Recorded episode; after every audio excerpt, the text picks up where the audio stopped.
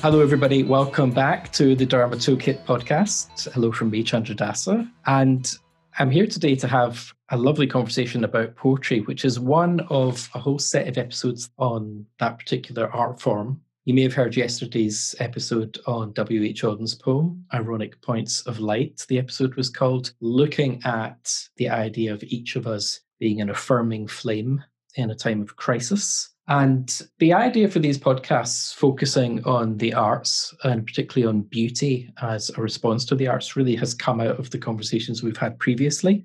The sense of the need, the urgent need for imaginative connection between people, people keeping each other company in non functional, non practical ways, through the utter strangeness of everybody being locked down, shut down, those kinds of rather horrid words that mean it's just us and the four walls most of the time. The sense of reaching out for connection in ways that involve beauty, truth, a sense of wonder, a sense of the sacred. We've had some great conversations with painters, great conversations with poets. We've evoked the sense of reverence, devotion, things that aren't necessarily what you'd immediately turn to when speaking about the coronavirus or the COVID crisis, but it's what's come out of people's experience as they go week to week. And we decided we wanted to do a particular focus on this. And one of our guests, who we will say hello to in a second, really stepped up and has curated a series of fantastic conversations this week for us with some other friends of hers. And we'll be speaking today in particular about a project that's been running in Triratna for decades now called Wolf at the Door and also the American poet William Stafford, poet of the West, Western states in America. First of all, though, before we welcome our guests for that conversation, we hope you're well wherever you are.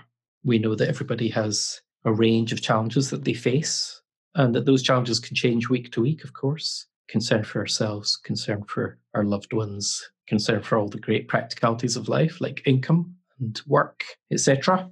So, as usual, we like to emphasize that part of the whole point of this podcast is just to be a community together, to know that you're being borne in mind by others around the world, to encourage you to bear other people in mind who have points of connection with you, whether it's around Buddhism or Dharma, or just an interest in meeting the human condition with something around truth and beauty. So, for the first of these conversations, I'd love to welcome our first guest who's been helping us put this together. She's going to tell us a bit in a moment about why these conversations. But first, hello to you personally, Padmachandra. Thanks for joining us. And maybe you could say a little bit about where you are and what your situation's like in the lockdown. Hello, Chandradasa. Thanks ever so much. I'm so appreciating these podcasts and feeling connected to people through them. My situation is I'm in the UK, I'm in England, I'm a live in carer one week a month, and I've just come back from a care job. I'm at home for a day, and then I discovered, well, through talking to my mum, that she needed help caring for my dad. So I'm going to be going up to Scotland tomorrow. So I'm in a Bardo day between those two things. Yeah, glad to be able to help my parents.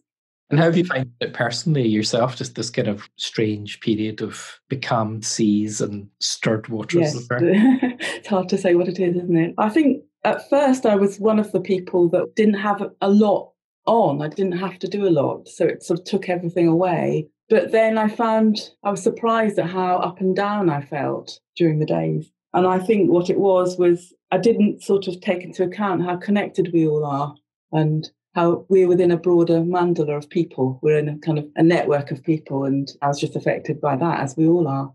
And now I'm going to probably be, I've gone into more of a busy kind of time. That's kind of what's happening.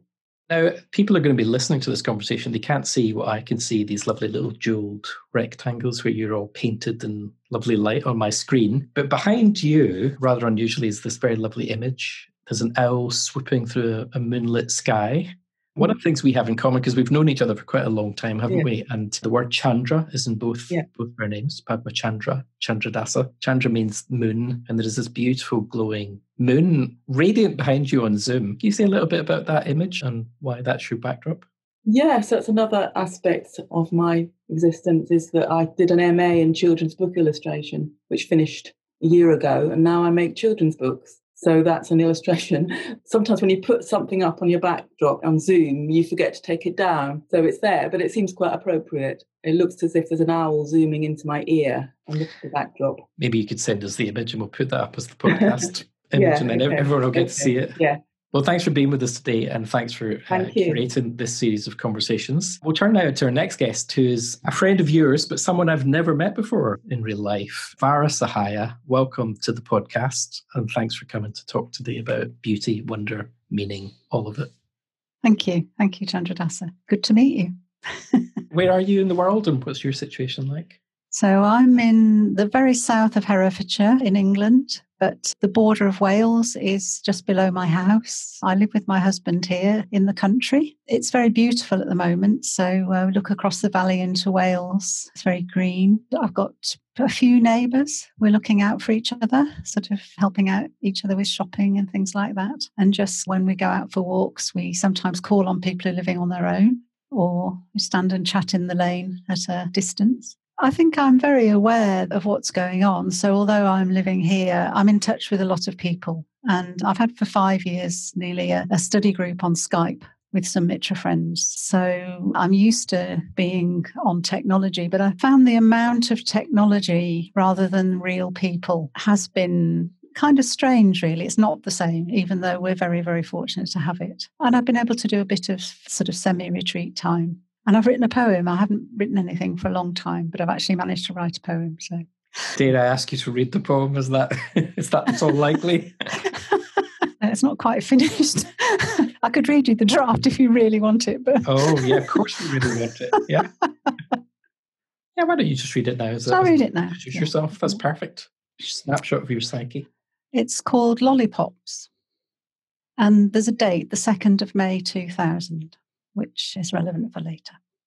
This afternoon, I keep going back, lifting the tea towel, feeling the cloth's soft, shrunken weave between my childhood fingers, lifting it to look at the sticks I've planted in their dappled tent.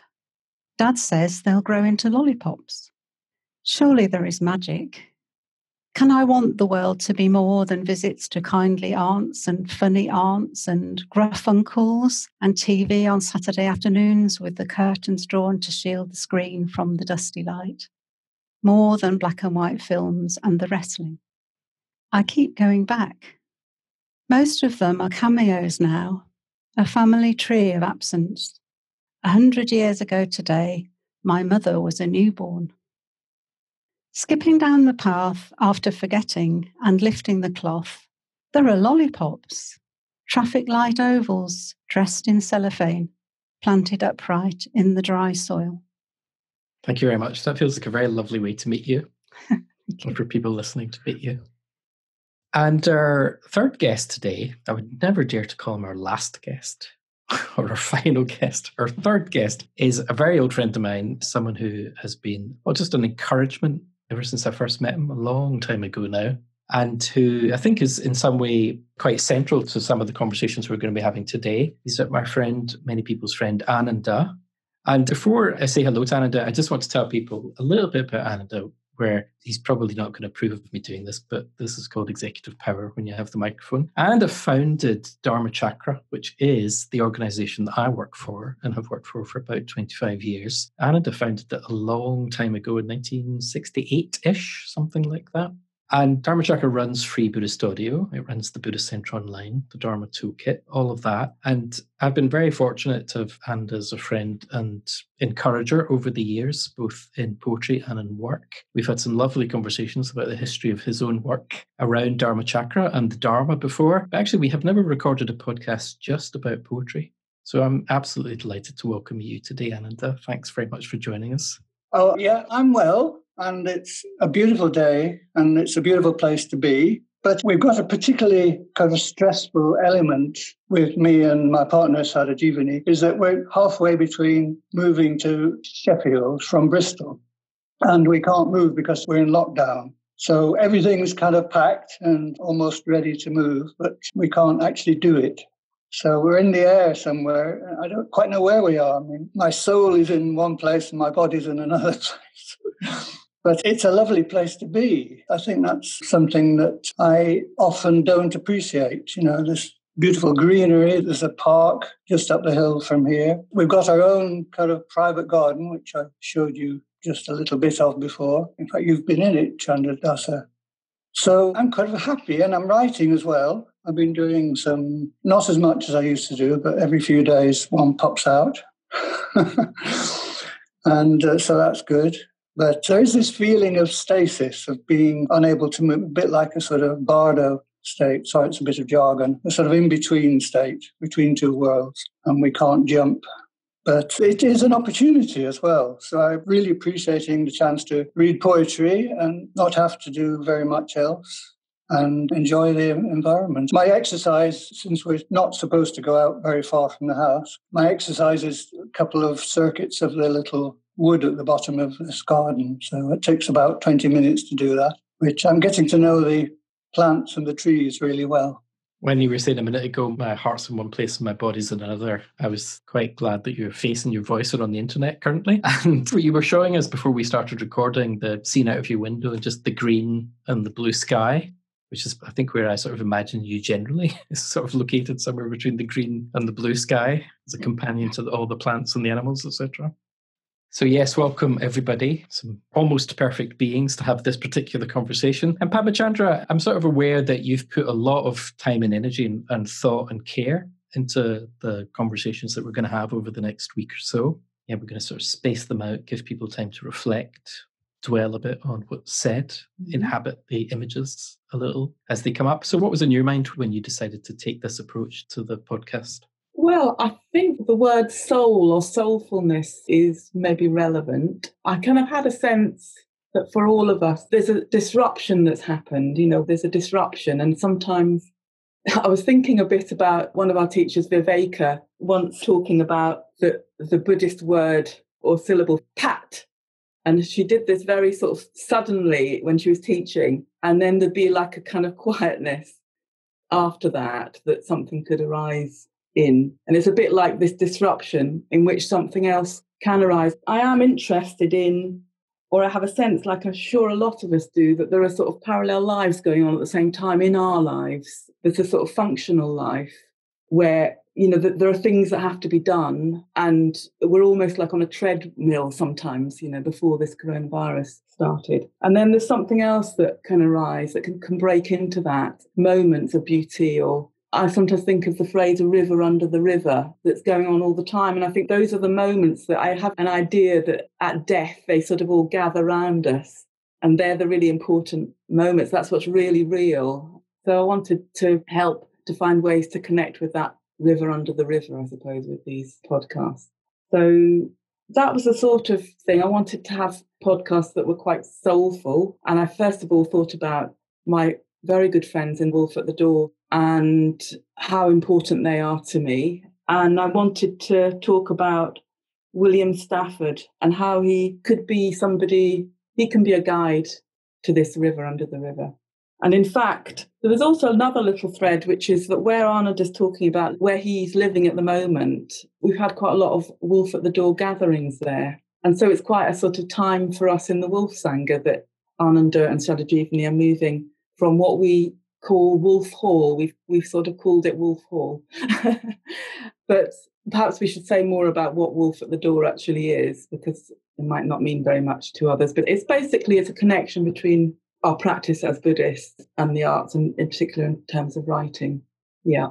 Um, thank you so much, Varasahai and Ananda, for being here as well. And Varasahai, I just think of you being on some of the Wolf at the Door retreats, and I wonder if you could say a little bit about what it is. What is Wolf hmm. at the Door? Yeah, trying to say what Wolf at the Door is is quite hard. I know Ananda and Manjusvara, who initially did the retreats and workshops, were saying this will keep the wolf from the door in terms of income. But actually, they realised no, this is keeping the wolf at the door. So if you imagine what it's like being on one side of the door with a wolf at the other, it's like there's something completely wild and authentic. And it's whether you open the door to it or not. I think. Yeah, it doesn't let you fool around. Wolf at the Door's got a sort of external look, and then there's a kind of internal Wolf at the Door. So the external bit is uh, was started by Ananda in the mid 90s, and then Manjusvara joined him. And what it looks like is a series of writing workshops and retreats. But actually, I often shock people by saying, well, Wolf at the Door isn't about writing. Because in a certain way it isn't. It's actually what writing can do. And there's something about being authentic that when we write, it gives us access to things that perhaps we wouldn't normally have access to about ourselves. And what we do is encourage people, whatever we're doing, just do what comes. So don't censor yourself. Yeah, to welcome whatever comes without aiming for any kind of result. I think that's the important thing about it, which takes quite a lot of courage. I find it's quite easy to try and censor myself, but it's an opportunity to let go of the expectations we have of ourselves and then let whatever arises teach us. And I think this is where William Stafford comes in that we can trust ourselves, that there's something in us that's trustworthy and it's transformative. So, to start with, we just let everything in. And I think there's something about that in Buddhist practice that it's very important to be with whatever your experience is. Just see what that is as a start. And I think if we don't let what's there in, it sort of sits like a toad in our psyche. Because we often want to let good things in, although I think sometimes we can even actually limit ourselves with the sort of things that are wonderful and beautiful. And well, perhaps I won't go there, but also with things that we feel are rather dark. And it just allows depth. I think it allows us to have a depth to our experience. But to allow depth, you have to have safety. And I think one of the reasons that we have a group of 10 of us now who run Wolf at the Door is that we are friends. We do know each other. We do care about each other. We are able to disagree and that not to be a big thing. But we can then hold the group that we have because of our friendships. And one of the very important things about Wolf at the Door is we have a chair, a very special chair. And it looks like an ordinary chair, but actually it's an extraordinary chair. If you can see what this chair is really like, you know, it's a very sort of magic chair. And it's where people come to read what they've written. So, being in a circle with other people and then stepping across the circle to sit in that chair and share your experience with the group gives what you said weight. It gives weight to your experience. And it also means that you're being heard by other people in a very particular way. And it also requires the rest of the group to listen and support that person we get a lot of empathy, really, even if some of our groups are a bit chaotic sometimes initially. What happens by the end of a wolf's weekend or retreat is usually a lot of empathy and care between people. And I think our job is to really hold the group and then give them the opportunity to actually go into those depths. Hmm. One thing that I just remember about that is that that chair that you're talking about, didn't that arise from another important figure as well as Ananda, who founded Wolf at the Door, is Manjusvara. The two of them founded it. That Manjusvara was losing his hearing, and that that chair evolved partly as a listening chair because he needed to have a chair next to him that people would go and sit on that chair, and I think that's how it evolved. Yeah, yes, it is. It was it was an accident, a very fortuitous accident that Manjusvara was losing his hearing, and uh, initially you had to go and sit between the leaders of the retreat, Manjusvara and Ananda, which I think is also very important, actually, that they are there at either side of you. And one of the things I think they very quickly realised was the importance of that. But it was one of those happy accidents. And we've kept it ever since. Yes, and Manjusvara used to cover his one ear so he could hear so you'd sit next to his good ear and he'd put his hand behind his ear and cock his head and listen to you. A bit like Milarepa, the Buddhist saint. I've actually got a thing here which Manjusvara wrote, and it's called Coming to Know William Stafford. I'll just read the first paragraph, so it's quite interesting. I was first introduced to the work of William Stafford by Robert Bly. I attended one of Bly's gatherings for men in Dorset in 1990. During the course of the weekend, Bly told a beautiful story about Stafford. When a small boy, Stafford and his father were out in the woods looking for a hawk. His father told him to look carefully in the trees since he might see the hawk better than he could. Stafford recalled the jolt he felt when he realized he might spot the hawk first, and the tone he felt in his father's voice, blessing which said, Maybe you can, maybe you can't but give it a try. Bly pointed out how precious that sort of father's blessing can be for a small boy. Indeed, it may go somewhere to explain the serenity and quiet confidence that Stafford seemed to possess throughout his life. So I think that's a quality which Manjusvara imbibed from Stafford of serenity and quiet confidence, not in himself so much, but in the process. And I think that has fed slowly through into Wolf at the Doors founding principles in that we trust that we are encouraged to trust the process of writing and writing bringing in the imagination the wildness which the imagination contains. That's really the idea that gave well in the first place me the idea to do these workshops and we did a few of them around in new hampshire in america and in london i think and then at Dhanakosa, our retreat centre in Scotland. There's an awful lot I could say, but I think that's the kind of essence of it. And Manjusvara really sort of loved Stafford, not just as a poet, but as a man. And I think that's one of the things that also tends to be a bit of a hidden transmission into Wolf at the Door, because we never forget that we are human beings. We're all fallible and we're all trying to trust that there is a sort of caring quality in the world and in our relationships. And I really feel that these two streams, the idea of poetry as a kind of process of discovery and imagination, and this human quality of trusting and caring for one another, they go parallel but hand in hand. And I think that is probably one of the most basic things. I love what Stafford says. Another founding principle is the idea of failure and fallibility, um, the willingness to fail Failure is the great teacher. Maybe your stumbling saves you. I must be willingly fallible in order to deserve a place in the realm where miracles happen. And I absolutely love that because I'm a very fallible person. I'm probably getting more and more fallible as I get older. And I, I, try to build that into my psychic evolution or even spiritual evolution. I always do things the wrong way by instinct. And I've discovered an awful lot through that. And often it produced a lot of conflict between me and Manjusvara. But, you know, mistakes are of the essence of change and evolution, I think. He goes on to say, this is Stafford again, talking about deserving a place in a realm where miracles happen. The interesting word for me here is willingly. We can't help being fallible. But to be willingly fallible is a creative act in which the imagination participates. So I think that's probably said enough. Thank you, Ananda. One thing I noticed was that there was a time when you spoke about writer's block and Manjusvara didn't believe in it. And there was something about William Stafford in there. And then, not that long after, you seemed to be producing poems every day. And then you just did that for the rest of the time. And you're still doing that. I used to be dreadfully writerly blocked. That's a phrase in that I couldn't write for years because I had this idea of what writing was or is, essentially, as something that poets do. And I wasn't a poet. So it was a kind of double bind in a way. And it took me a very long time indeed to get around, get above that, get beyond that dichotomy.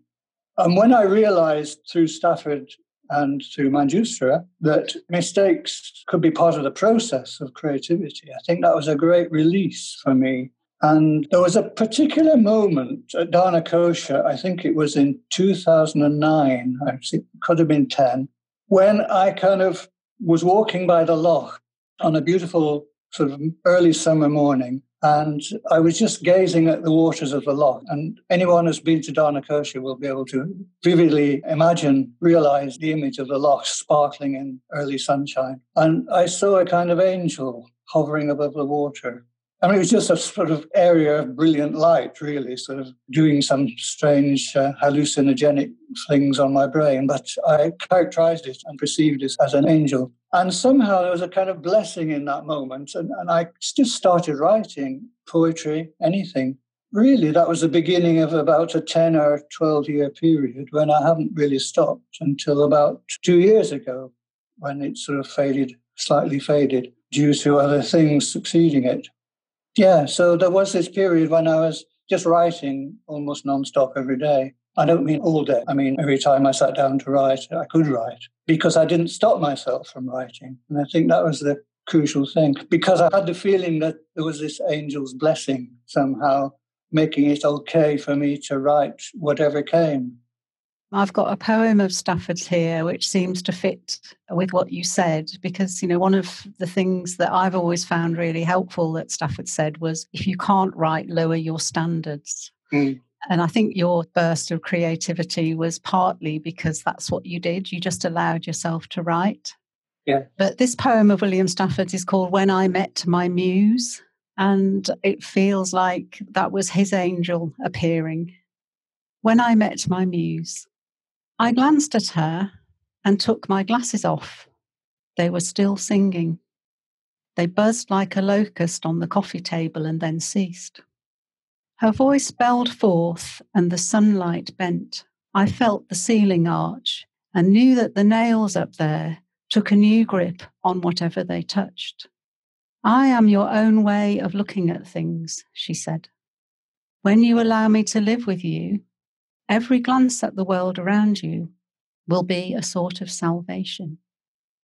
And I took her hand one of the things, you know, talking about what I was talking about, Wolf at the Door, about valuing our own unique experience and what it can teach us. I love the way he takes his glasses off. It's like he's taking off his usual way of seeing life and seeing the world. And they're like a locust, which I love that sort of buzzing when you drop your glasses on the table, but also locusts can be quite destructive, you know, so that our ordinary way of seeing the world cannot be good for us sometimes. And at the end, he takes her hand there's something about taking hold of the sense of delight and rightness when we embrace it. And I got that sense from you talking on, and that when you sort of embraced your angel, there's the new grip in the roof. And it does happen. It's about not writing for results, but writing for discovery. Exactly, yeah. One of the things Manjusvara did, of course, was start a press, the Weatherlight Press to bring Stafford partly back into circulation, and particularly in the UK for the first time, travelling through the dark, and then later was it holding onto the grass. One of the things about William Stafford that I have a sense that his kind of voice is just going on all the time somehow, and it just breaks through. And sometimes when I'm on retreat or just in everyday life, his voice comes into my mind. And if you get a chance to listen to him on YouTube or anything, reading his poetry, his voice is amazing. So this is called bifocal. Sometimes up out of this land, a legend begins to move. Is it a coming near of something under love? Love is of the earth only, the surface a map of roads, leading wherever go miles or little bushes nod. Not so the legend under, fixed, inexorable deep as the darkest mine. The thick rocks won't tell. As fire burns the leaf, and out of the green appears the vein in the centre line, and the legend veins under there. So the world happens twice. Once what we see it as. Second, it legends itself, deep, the way it is what I love about that is this sense of the two lives going on at the same time. And when William Stafford talked about lower your standards, he wasn't talking about abandoning anything. He was talking about originality isn't something that we have to create. We all have it, just like our handwriting is always unique. What can get in the way is all these sort of plans and imperatives that we have. If we can just listen to what occurs to us and just follow that, follow that thread, then we're more likely to arrive at this kind of authentic voice that we all have, that legend that we're all in touch with, that deeper legend underneath. I just love that poem and I love the language of the poem as well. The coming near of something under love is pretty interesting idea, isn't it? Like your river under the river thing again. One thing that's occurred to me just listening to your conversation is that Wolf at the Door itself as an image and some of this discourse from Stafford of you know, what lies beneath. There is a sense of present urgency, but there's also the potential for danger, even, or a sense of threat. And it's interesting to sit with that and what you were saying, Varasahaya, about safety and the need for safety as a space. One of the things that's emerged from conversations through the COVID crisis has been that the urgency is definitely closer to people. They can see it. It's like your face is against the glass. But also that sense of threat and danger seems to be kind of an important part of it energetically. Yes, certainly within that sense of danger and crisis. Traditionally in, in Buddhism, it's in the cremation ground that the figure of the Dakini arises, the sky dancer, the energy of communication. And of course, in that space, it's possible for us to sort of really question, be more in touch with what's really important to us. Do we have to carry on as we were before? That's the sort of thing that I've been thinking about. In that space, something new can arise. And in that space of danger, that has a sort of sense of reality about it as well. I was thinking that one of the things I've noticed initially, myself and some of my friends were doing, is you go to your favorite thing that helps you feel safe. so that can be all sorts of things. Can be too much internet too much news yeah a few drinks. I mean whatever it is we've all got our favorite sort of safety thing that isn't really that creative. Ananda's waving a teapot just Yeah, tea is a good one. But yeah, and actually, for us as human beings, the sense of safety is quite important as long as it doesn't tie us down too much. And I think, you know, that's what we're actually trying to do is have some kind of sense that we aren't going to disappear, but at the same time, have a creative life which does let that sort of wild creativity in. Because otherwise, we're sort of half dead. I think there's something about being really alive. And this is a terrible crisis. But for those of us who get through it, actually, it is a huge opportunity at the same time, even though perhaps it doesn't always feel like it. The poem I've chosen is The Way It Is. I love this poem because it is just exactly saying how things are. Well, I'll just read it, I think, and then you see for yourself. It's quite short, it's only 10 lines. The way it is. There's a thread you follow. It goes among things that change, but it doesn't change. People wonder about what you are pursuing. You have to explain about the thread, but it is hard for others to see.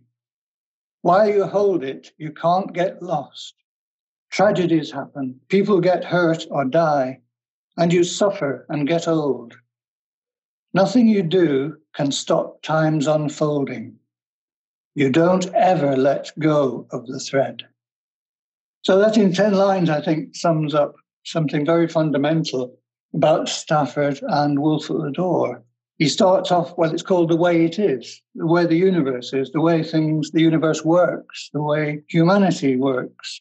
So he's kind of giving you straight from the shoulder, right from the go, from the beginning. There's a thread you follow. So he never explains about the thread. And that's a very wise decision, I think. If I was writing a poem that began with that, I think I might have tried to explain all the sort of metaphorical meanings of the thread and just exhausted everybody. But he just doesn't do that. He just says, you don't ever let go of the thread. Now, you could say, well, the thread is what the spiritual life. The thread is a spiritual path. The thread is reality. And you have to keep holding it all the way along, no matter what happens. And it goes among things that change, but itself, it doesn't change. Reality doesn't change but it's hard for others to see. So you could say, well, I'm a Buddhist, or I'm a Christian, or whatever. But that's sort of giving a label to the thread, but it doesn't really say what it is. And it's almost impossible to do that. You have to experience it. And the most you can do is entice people in to the world in which the thread can be grasped. So while you hold it, you can't get lost.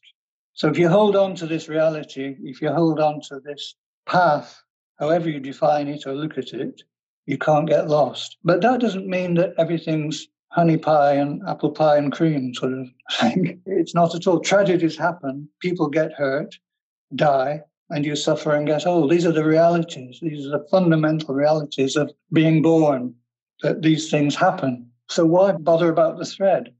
Well, that's a secret which is not explained in the poem. But he just ends up by saying there's nothing you can do about it. You can't stop time having its effect, no matter what you do. You can't get over that problem. And that's both a terrible problem and possibly a wonderful solution to suffering if you accept that and you don't ever let go of the thread no matter what happens. You keep hold of that thread of reality, of spiritual truth. You have to follow it wherever it leads. So there we are. I think that's one of Stafford's most significant poems in that he just say, right, I'm going to give it to you as I see it now. This is how things are. And you can find out yourself what the thread is, because that's the work that you, as a reader or as a follower, a practitioner, you have to do that yourself. Poetry can give you these little hints, but not more than that. So I, I love that. And some might say, well, it's not particularly interesting as a poem because it doesn't do amazing things with metaphor or images. Uh, apart from the, there's only one real image in it, which is the thread. Everything else is telling you how things are. I think that's one reason it has such a magical hold. It comes from a special place. It comes from a place of imagination. One of the things that poem, the way it resonates with me, is to do with mystery you know, that river under the river that Padmachandra was talking about, it's there and it's mysterious. And sometimes we can try too hard to pin it down. And certainly, you know, Dharma practice for me, I wrote a poem once called Navigating by Shadows because, you know, sometimes you think, yeah, I've really got hold of the thread. And sometimes you think, I have no idea where it is, but you've got a sense it's there. So I think there is something about the fact that it's unexplained is because it's unexplainable in a certain kind of way that we all have difficulties in our lives and our practice. And actually, that's kind of part of it that sort of mysteriousness and and sometimes not quite knowing where you are but holding on. Mm. yeah that idea is very powerful isn't it? That you don't need to understand it but you just have to know it's there. Mm. and that keeps things in their place as it were. It keeps us in our place as well. There's so many threads as it were that open out i think into people's experience at the moment from this conversation this what it's like to hold the balance of the threat the crisis the urgency and also just the opening out into something and the trust and the the letting go into friendship, into beauty, into love. Um, for one, I'm very excited about following the thread of this conversation into the next couple of episodes and just kind of following something along and seeing what emerges, not with a sense of where you're going or what the outcome is, just trusting to the process. I'd like to thank all of you for joining us today. First of all, yeah, thanks to you, Varasahaya, for just being brave enough to show up with a poem, just as a way of saying hello. You have a poem that's not finished, the bravest thing a poet can do. Thank you. Been lovely to be here. And to you, Padmachandra, for curating such a fabulous conversation. You know, it's like a little miracle in the week. Thank you. Thank you, Chandradasa. Thank you to everybody. And to you too, Ananda. In a minute, you're going to grace us with a recent poem as well to take us out of this podcast. But yeah, thanks very much just for showing up when you're in the Bardo, in the in between space between lives, as it were. Okay. Well, as it happens, I did write one this morning, and it's blissfully short. I don't know what it's called yet, but this is it. One by one, the days fall down. There is less and less traffic coming into town. The dogs stand with limp tails barking at the shadows. They are waiting for things to be normal again. They are waiting for the old games to begin. A letter drops to the floor. No one picks it up. Every breath I take is suspect. That's it. Not a very optimistic poem, is it? Thanks for reading it anyway. It's really nice to hear. I love and recognize some of the images in that. The letter that drops to the floor and nobody picks it up. Yeah, yeah. There's a good space around that image, isn't there?